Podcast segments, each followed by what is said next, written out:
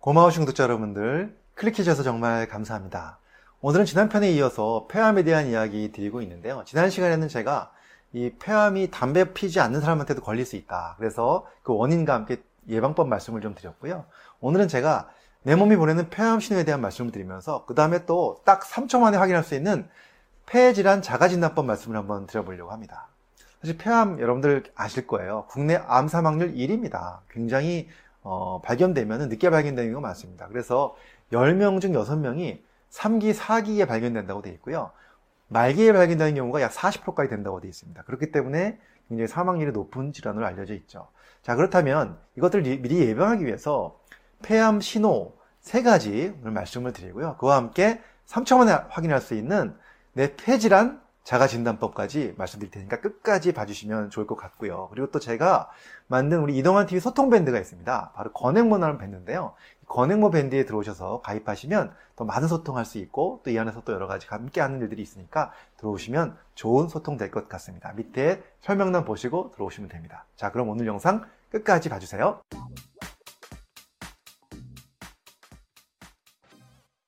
안녕하세요. 교육하는 의사 가정의학과 전문 이동환입니다. 자, 폐암의 증상들이 사실 아주 뚜렷하지 않기 때문에 굉장히 늦게 발견되는 경우가 많은데요. 사실 우리가 이 증상들을 한번 들어보시면은, 어, 이것은 뭐 그냥 비특이적인 증상이 아닌가 생각하실 수도 있습니다. 하지만 이런 증상이 있으면 반드시 폐 검사를 해봐야 된다. 이 말씀을 드립니다. 자, 그 첫 번째 증상은 뭐냐면요. 바로 기침입니다. 그렇죠. 기침은 굉장히 흔한 증상이죠. 감기만 걸려도 뭐 기침이 나타날 수 있고 조금 알러지가 있어도 기침할 수 있고 그런데요. 이 기침이 정말 감기처럼 잠깐 며칠 하다 끝나는 것이 아니라 2주 이상 지속이 된다 한다면 반드시 폐 사진을 찍어보고 또 거기 관련돼서 진찰을 받으시는 것을 권장드립니다. 실제적으로 폐암 환자분들 중에서 기침을 동반하는 환자가 75%라고 되어 있거든요. 그렇기 때문에 많은 폐암 환자분들이 기침을 호소하는 증상들을 갖고 있습니다. 그렇기 때문에 꼭 기침이 난다. 그러면 꼭 2주 이상 기침이 난다면 검사를 꼭 해보시는 것 권장드립니다.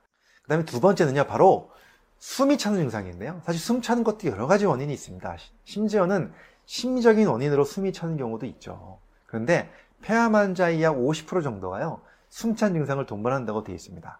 특히나 뭐 많이 움직이지도 않고 특별히 움직이지 않고 운동도 하지 않았는데도 가만히 있는데도 좀 숨이 찬 증상이 생긴다 한다면 반드시 이것은 폐에 어떤 문제가 생겼을 것이다 확인을 하셔야 됩니다. 그래서 폐암뿐만이 아니라 그 밖에 폐암, 폐질환을 확인하기 위해서 반드시 검사를 하셔야 된다. 특히나 폐암도 숨찰 증상이 많이 나타날 수 있기 때문에 반드시 폐암 검사까지 같이 하시는 것이 도움이 된다 이 말씀을 드립니다. 자, 그 다음 세 번째 증상은 뭘까요? 그것은 바로 가슴 통증입니다.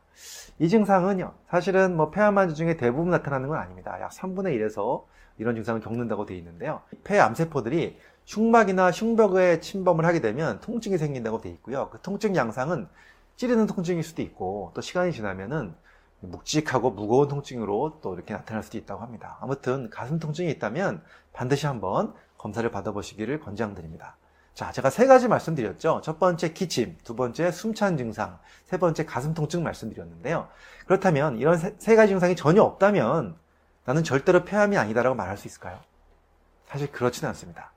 증상이 없이 폐암이 발견되는 경우도 종종 있기 때문에 그렇습니다. 그렇기 때문에 우리는 평상시에 증상이 없어도 폐 엑스레이 같은 거를 1년에 한 번씩 주기적으로 찍으면서 정기적 검사를 하는 것은 매우 매우 중요합니다. 그렇기 때문에 반드시 정기적 검사는 반드시 바라보시기를 권장드리겠습니다. 그리고 또 제가 아까 말씀드린 것처럼 폐질환 자가진단법 굉장히 중요한 3초 만에 알아볼 수 있는 자가진단법 말씀을 드릴 건데요. 우리가 폐에 문제가 생기면요. 이렇게 호흡이 잘 안 되잖아요. 그러다 보면은 이 세포로 가는 산소가 떨어집니다. 그러다 보면요. 어쩔 수 없이 모세혈관 확장이 오면서 말단의 연조직이 과다 증식을 하게 되는데요. 그때 나타나는 대표적인 증상이 바로 뭐냐면 곤봉지라는 현상입니다. 곤봉지. 여기서 곤봉이라는 것은 여러분들 생각하시는 바로 그겁니다. 곤봉 아시죠? 이렇게 볼록 튀어나온 곤봉. 그 곤봉처럼 손가락이 바뀐다는 겁니다. 그래서 손가락 모양이 곤봉처럼 볼록하게 이렇게 부풀어지는 현상을 얘기하는 건데요. 그럼 그것을 내가 곤봉지인지 아닌지 어떻게 확인하느냐? 바로 딱 이렇게 해보시면 압니다. 자, 손가락을 이렇게 하셔가지고 이렇게 해보세요. 이렇게 한번 손가락을 만들어 보세요. 이렇게 했을 때 잘 보시면요. 이런 손가락 모양을 보셨을 때 손가락 이 손톱과 살이 닿는 부위 있잖아요. 그 부분이 양쪽에 이렇게 됐을 때 서로 맞닿지 않죠. 가운데 공간이 생깁니다. 마치 마른 목골, 이렇게 다이아몬드 모양처럼 이렇게 마른 목골로 이렇게 공간이 생기죠. 공간이 생기는 것이 정상입니다.